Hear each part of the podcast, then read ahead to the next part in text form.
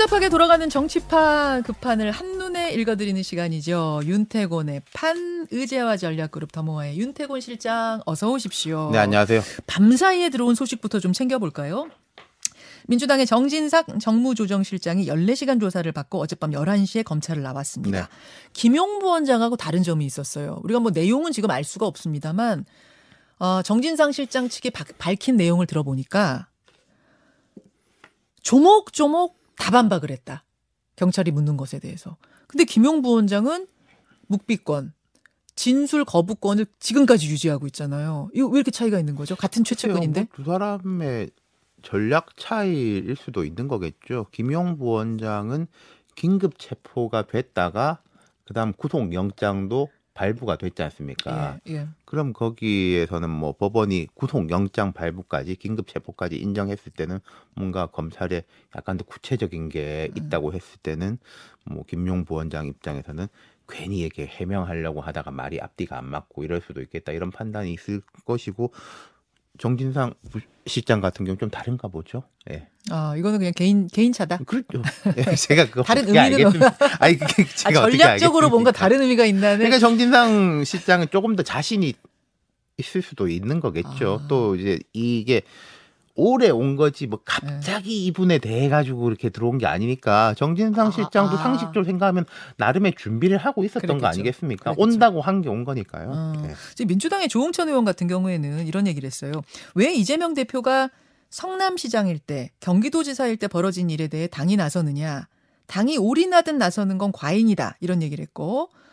그러니까 말하자면 정진상 실장이 과거의 뇌물수수 혐의로 수사받고 있는데 너무 당 전체가 한 몸처럼 이렇게 딸려 들어가는 거 아닌가에 대한 우려가 그렇죠. 크진 않, 크게 목소리로는 안 나오는데 좀 나와요.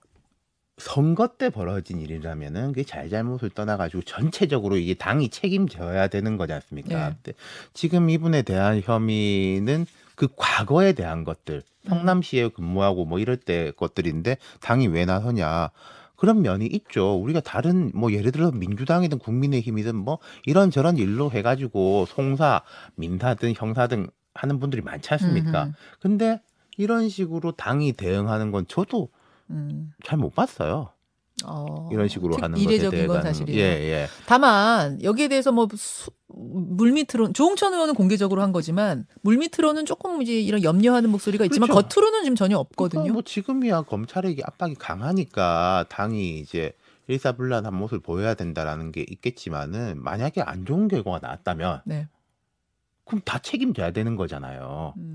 이 결백에 대해 가지고 다 말하자면 연, 정치적 연대 보증을 서고 있는 거지 않습니까? 아, 아. 아 까 제가 말씀드린 선거에 대한 거라면 그건 뭐 애초부터 선거라는 건 다 같이 스크럼을 짜서 아, 하는 거기 그럼요. 때문에 예. 특별한 아주 뭐 어, 구체적인 개인의 비리가 아닌 한은 음. 뭐 같이 책임을 지고 하는 건데 이건 그런 일이 아닌데라고 생각하는 분들이 있는 거겠죠. 그런 의미에서 예. 불만의 목소리가 있을 수 있다.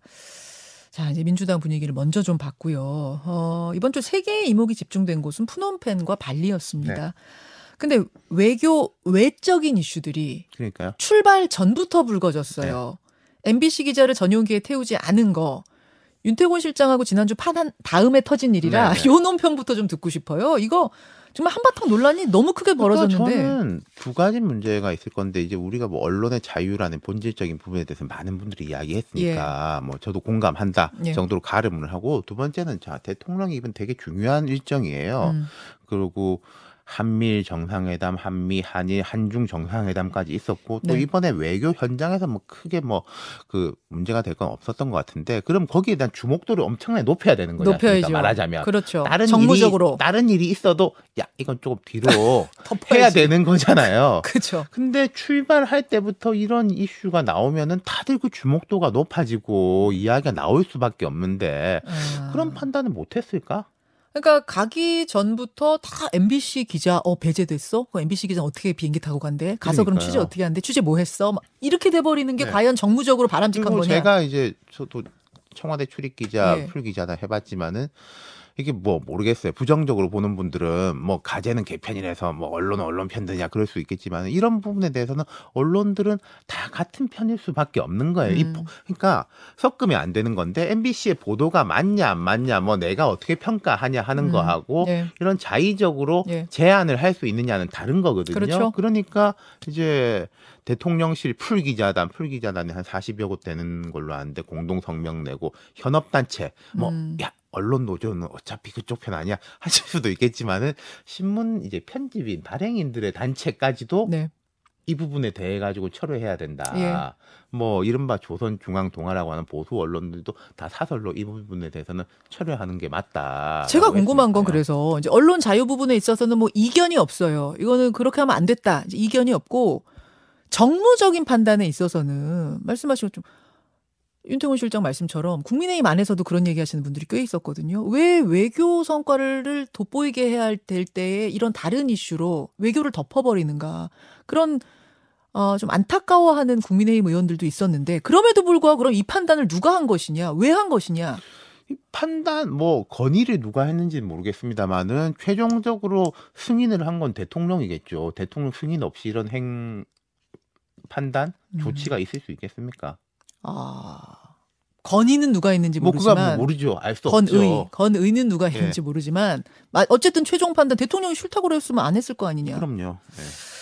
자 그렇게 해서 이제 그런 뭐 해프닝들을 가지고 캄보디아에 도착을 했는데 거기서부터는 이제 김건희 여사 아 이거 또 말이 단어가 좀 비슷해 김건희 여사 네. 김건희 여사 행보를 둘러싼 논란이 시작이 됐어요. 처음에는 이제 배우자 프로그램에 참여하지 않는 게 결례 아니냐. 여기서부터 시작을 해가지고 사진을 뭐 오드리 헵번 따라 찍었다. 또 조금 전에 왔다 가셨습니다. 장경태 최고위원 같은 경우에는 빈곤 포르노 촬영한 거냐. 또 왜 사진 찍을 때 바이든 대통령 팔짱 꼈냐까지 일거수일투족이 도마에 오르는 이 상황은 어떻게 봐야 됩니까? 안 좋죠. 어, 사실 우리가 배우자 일정 같은 거에 대해서 어떨 때 보면 주목도가 너무 낮아서 문제예요. 아까 제가 두 정권에 걸쳐서 청와대에 네. 출입하면은 청와대에서 이제 아, 대통령만 쓰지 말고 우리 이번에 여사님이 행사하는 거 되게 음. 좋았는데 좀 써줘 하면은 사람들이 잘 안 봐요라고 해서 이제 뉴스 밸류가 아, 일단 떨어져요. 밀리는 게 있거든요. 여사가 움직이는 예, 뭐건 좋은 거건 나쁜 거건 간에 대통령이 나서야 돼요. 그렇죠. 근데 어. 이 뉴스 관심도가 되게 높다라는 게 첫 번째가 있을 것이고 예. 한두 번째는 과거에 이렇게까지 일일이 현미경을 대가지고 했었느냐라는 음. 게 있겠는데 뭐 그러니까 빙 캄보디아에 공식 행사 참여 안 한 거 뭐 하나 그다음 뭐 팔짱 낀 거 두 개가 있을 건데 공식 행사 참여 안 한 거에 대해서 뭐 비판적으로 볼 수도 있겠는데 그러면 예를 들어서 그 병원 관계요 음. 캄보디아 정부가 반대했는데 몰래 갔겠습니까? 음. 아. 그런 건 있을 수가 없죠. 근데 아까 장경태 최고위원께서는 배우자 프로그램에 참여해 달라고 한 것까지는 확인을 했대. 그랬겠죠. 했다. 공식도 다 했겠죠. 근데 그거 일괄 초청을 했겠죠. 말하자면은 예, 예. 이런 우리가 행사 같은 게 있으면 예, 자 예. 이번 프로그램은 이것입니다라고 있는 건데 근데 나는 이 프로그램 안 가고 뭐 이거 가겠다라고 했을 때 음. 협조를 받았겠죠. 그렇지만 아마도? 병원 병원에 저저 간다는데 가지 말라는 안 했을 거다. 그렇죠. 아. 그러니까 그런 부분에 대해서 뭐 세세하게는 모르겠습니다만은 이게 정부의 의지에 반해서 그러니까 뭐 속으로 뭐 기분이 썩 좋지 않을 수도 있겠다 이런 건 있는데 그걸 또 뭐 우리가 알아가지고 캄보디아에서 아무 음. 말도 안 하는데 음. 저 정말 기분 나쁘단 말이야라고 빙의해서 이야기하는 것도 좀 과한 게 아닌가 싶어요. 그리고 음. 이제 뭐 이런 가십적인 거 팔짱 낀 거 그래서 뭐 이 여권에서는 과거에 뭐 김병숙 여사라든지 다른 이제 여성 정치인들이나 인물들이 팔짱끼 사진 막 해가지고 이제 이거 봐라라고 예. 들이밀기도 하던데 참 모르겠어요. 그리고 이 아까 말씀 제 장경태 의원님 말씀하신 거 쭉 들었는데 이제 빈곤 포르노, 뭐 포버티 포르노 이런 건 뭐 학술적인 용어도 학술적인 용어는 맞는데 이런 느낌도 있는 거죠. 우리가 흔히 이런 걸 비판할 때 관용적으로 많이 쓰는 표현들이 있어요. 보여주기 쇼 하지 마라. 아, 뭐 아. 이런 식으로 하지 않습니까? 그죠. 저는 그 정도가 나왔으면은 이렇게까지 논쟁이 안 됐을 건데 아. 굳이 약간 사람들이 혼동될 수도 있는 학술적인 개념에 명확치 않은 분들이 혼동될 수 있는 표현을 쓴 것은 뭐 그 이유가 뭔지는 저도 잘 모르겠습니다만은 음. 뭐 논쟁이 이렇게 벌어지게 되는 거죠. 음. 근데 항상 뒤에 좀 이야기하겠습니다만 음. 저는 이번에 좀 과하다고 생각해요. 음. 민주당의 이런 공세가 아. 과하면 역풍입니다. 김건희 여사에 대해 가지고 네. 내가 썩 이렇게 좋게 생각하지 않는 거 않거나 좋게 생각한 거 별개로 예. 잘못한 건 잘못한 거일 수도 있는데 음. 이건 너무 과한 거 아니야? 라면은 거꾸로 고, 고선이 거죠. 있는 거예요. 예. 아, 고선을 넘으면 역풍입니다. 그러니까 정치에서 이런 부분은 음. 조금 보수적일 필요가 있어요. 진보 보수라는 이 개념이 아니라 음, 음, 조금 더 안전지대에서 음. 애매한 지점보다는 음. 뭐 바깥에 있는 뭐 독립적 언론인이라든지 뭐 학자라든지 이런 분들은 항상 그 경계선에 서 있는 분들인데 음. 정치는 조금 더 보수적이어야죠. 아, 조금 더 조금 더 신중하게 네. 예, 용어 사용이나 이런 걸 했어야 된다.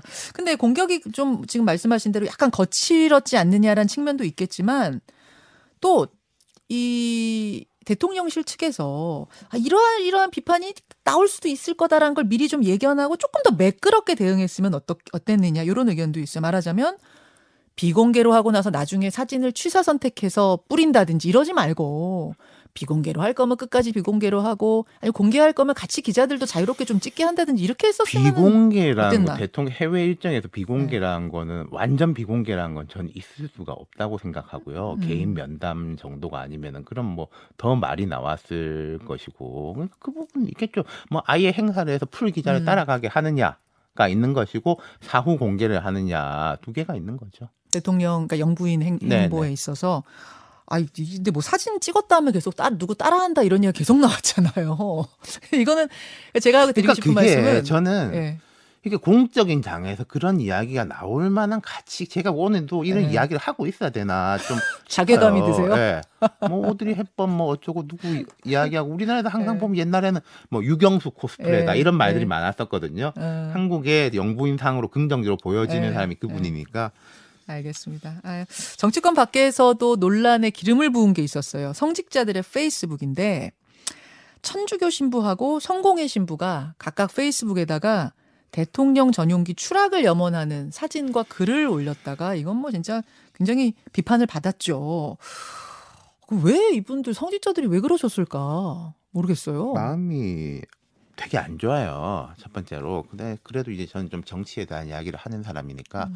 이런 부분이 영향을 미치는 게 이제 각 정당들이 뭐 이른바 강성 지지층에 너무 휘둘린다, 밀착도가 높아진다 이런 이야기를 음. 하지 않습니까? 그게 당연히 동력이 되기도 합니다. 뭐 팬덤 정치 안 좋다라고 하지만 팬덤에서 분리된 정치라는 건 있을 수가 없고요. 아, 근데 그 동력이 되는데 거꾸로 뒤집으면 그게 리스크가 되는 거기도 한 음. 거예요. 그 정치 세력하고 가깝다라고 생각되는 사람, 예. 뭐좀 비슷한 이야기를 하는 사람들이 잘못하면은 그게 그대로 돌아오는 거란 거죠. 아, 뭐 국민의힘 같은 경우에 뭐 이제 전모 목사님이라든지 그 말 거치게 하는 분들 음, 옛날에 그쵸. 세월호 이제 유가족들 앞에서 일배 폭식 투쟁이라든지 네, 그게 흔히 지금도 우리가 관용적으로 표현하는 자한당식이냐 음, 자유한국당 시절에 음, 그대로 돌아가는 거거든요. 음. 아까 팬덤이 정치인들에겐 든든한 자산이 되기도 하지만 또 가까우면 가까울수록 그 사람들이 이제 잘못, 뭐 무리를 어, 일으키는 건 비판 결국 일으키- 다 돌아오게 아. 돼 있는 거예요. 아, 그 어느 정도로 선을 유지해야 돼요, 그럼? 그러니까 그 두 가지가 있겠죠. 팬덤에 대해서는 네. 뭐딱 정답은 없는 것인 건데 항상 좀 고- 관리라고 하면은 이상한데 좀 과하다 싶으면은 음. 네. 안 하고 그리고 저는 지지자들한테도 네. 오히려 이야기할 수 있다고 생각해요. 음. 과한 행동을 하지 아, 아. 자제시키면 된다? 예. 아. 이 논쟁은 되게 오래된 논쟁입니다. 옛날에 이제 뭐 양념 뭐 이런 이야기도 있었잖아요. 양념. 강성 팬덤 뭐 그렇죠. 이야기 때. 음. 그때는 이재명 당시 후보가 문재인 후보 쪽에 대해 가지고 불만이 많았었던 음. 거란 말이에요. 그쵸. 강성 팬덤에 대해서 우리가 이러하다 라는데 이게 뭐 돌고 도는 느낌도 있고 아, 그러네요. 그러네요. 그러네요. 어, 이렇게 저- 뭐 지금 뭐 팬덤 얘기하셨지만 지지율 얘기로 살짝 넘어가 네. 보면 연결되는 얘기일 수도 있을 것 같아요. 대통령 지지율이 이 14일에 발표된 리얼미터 여론조사 그리고 11일에 발표된 한국갤럽 여론조사에서 이태원 참사 같은 이런 큰 어, 아주 불행한 참사가 있었음에도 불구하고 크게 출렁이지 않았어요. 뭐 조금 오른 데도 있고 그랬죠 심지어. 그 이것이 네. 이것을 일단 어떻게 해석할 것인가? 어, 두 가지가 있을 것 같은 게요. 제가 볼 때는 지난주에도 이런 이야기를 조금 한것 같은데 사실은 그때는 더 올라야 되는 국민 국면이에요. 이태원 참사가 없었다면은 대장동 국면. 뭐 그러니까 막 그리고 김용 이제 부원장 뭐 이런 이런 그 국면. 대통령실하고 중심에서 나온 좀 안 좋은 음. 이슈들은 조금 잊혀가고 음, 음. 그다음에 이제 야당의 리스크가 주목을 받고 뭐 이렇게 하면서 조금 올라야 될 국면인데 예. 덜 올랐다. 안 올랐죠. 그러면 그거는 계산해 보면 사실 마이너스가 된 거라는 면이 있는 것이고 근데 어 생각보다 더 빠질 줄 알았는데 뭐 그래도 선방하네 이런 음. 식의 거는 양당의 이제 지지율이 고착화되는 국면들 뭐 웬만해 가지고는 예. 마음을 잘 안 바꾼다. 저도 지금 그 질문을 예. 저도 그냥 그런 느낌이 좀 들어서 그러니까 30%대 어간에서 더 떨어지지도 않고 더 오르지도 않아요. 그러니까 제가 참 콘크리트. 기자들하고 이제 그런 이야기를 예. 해봤는데 되게 이제 우픈 이야기인데 대통령 불만이 있으면은 음. 이재명 대표 한번 바라보고 마음을 다잡는다. 보수 쪽에서는 아, 그리고 이제 뭐 진보 쪽에서는 이재명 대표한테 불만이 있으면은 대통령 한번 바라보고 마음을 다잡는다. 비호감 경쟁이에요. 누가 덜 그렇죠. 싫은가? 그러니까 서로 서로가 서로 서로에 대한 이제 방파제 역할을 네. 해주고 제일 좋은 건 사실은 그 중도층이 높아지면서 자라기 경쟁이 돼야 되는데 이렇게 되면은 자기 쪽만 바라볼 수밖에 없는 그러네. 거거든요. 안 그러네. 좋죠. 안 좋죠. 예. 아, 안 좋죠. 대통령 선거 때도 그랬잖아요, 우리. 네. 누가 너무 좋아서 찍는 것보다 누가 덜 싫은가. 그거 그러니까요. 갖고 찍는 경쟁을 이번엔 하는 것 같다. 이런 평가들 많이 했는데 지금도 그게 좀 이어지고 있는 게 아닌가 그 말씀이에요. 그렇죠. 그러다 보니까 지지율도 지금 대통령 지지율 30% 어간에서 좀 고착되는 느낌. 네. 근데 이 해석이 30% 어간에 머물러 있는 걸 보고 아, 콘크리트 30%가 드디어 생겼다. 단단한 지지층이 생겼다라고 또 호재라고 보는 분들도 그러니까 있는 것 같고. 이게 양면성이 있는 네. 거예요. 분명히 뭐 어쨌든 간에 더 폭락을 안 한 거는 음. 그 여권 입장에서는 긍정적으로 볼 수 있는 면이 이제 있는 것이고 하, 근데 말씀드린 대로 예. 이게 좀 하방은 닫혀 있고 상방은 열려 있어야 되거든요. 주식 하시는 분들은 무슨 뜻인지 이제 아실 건데 떨어질 땐 잘 안 떨어지다도 위로는 예. 이제 열려, 열려 있어야 되는데 되죠. 중도를. 지금 자 그러면은 이제 국민의힘 쪽에서 볼 때 아 하방이 이제 조금 닫히는 것 같아라고 예. 좋아하는데 그건 뭐 긍정적인 면이 있는데 상방도 같이 닫혀버리면은 그렇죠. 아니 이게 갇히는 거죠. 그럼 예, 갇히는 거. 선거해가지고 예. 30% 지지율이면은 못 이기지 않습니까? 그렇죠. 근데 민주당도 마찬가지예요. 아, 지금 그러니까요. 민주당도 대장동이라는 이슈에 갇히면서 거기도 뭐 크게 오르 그냥 참- 하방 상방이 이제 다 갇혀 그런 있는 거죠. 그런 그런 지금 예. 상황이라는 거. 그러다 보니까 자기 지지층만 보고 강성적인 발언이 계속 네. 나온다. 그렇게 연결이 되는 겁니다.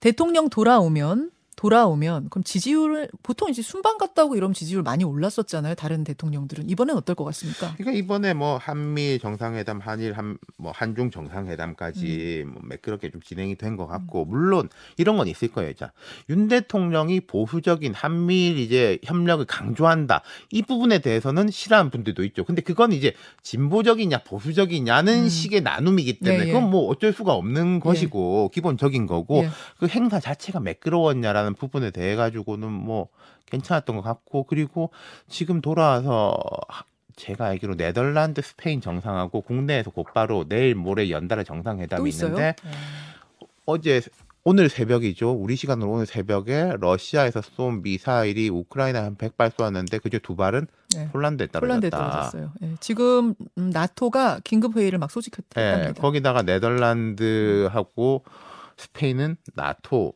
음.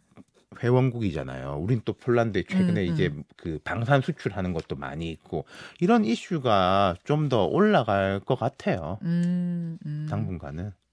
그럼 지지율의 대통령 지지율은 좀 대통령 지지율에는 긍정적인 요소인 거죠. 근데 이걸 이제 잘 표현할 수 있느냐. 근데 요, 음. 항상 긍정적인 요소라는 거는 리스크가 있는 게 우리가 야구 이야기 오랜만에 드리자면은 주자가 나가지 않습니까? 네. 찬스잖아요. 주자가 있으면 병살타를 칠 확률도 생기는 거예요. 음, 주자가 없으면 병살타는 없는 거 아니겠습니까? 여기까지 예. 듣겠습니다. 윤태곤의 판 수고하셨습니다. 감사합니다. 김현정의 뉴스쇼는 시청자 여러분의 참여를 기다립니다. 구독과 좋아요, 댓글 잊지 않으셨죠? 알림 설정을 해두시면 평일 아침 7시 20분 실시간 라이브도 참여하실 수 있습니다.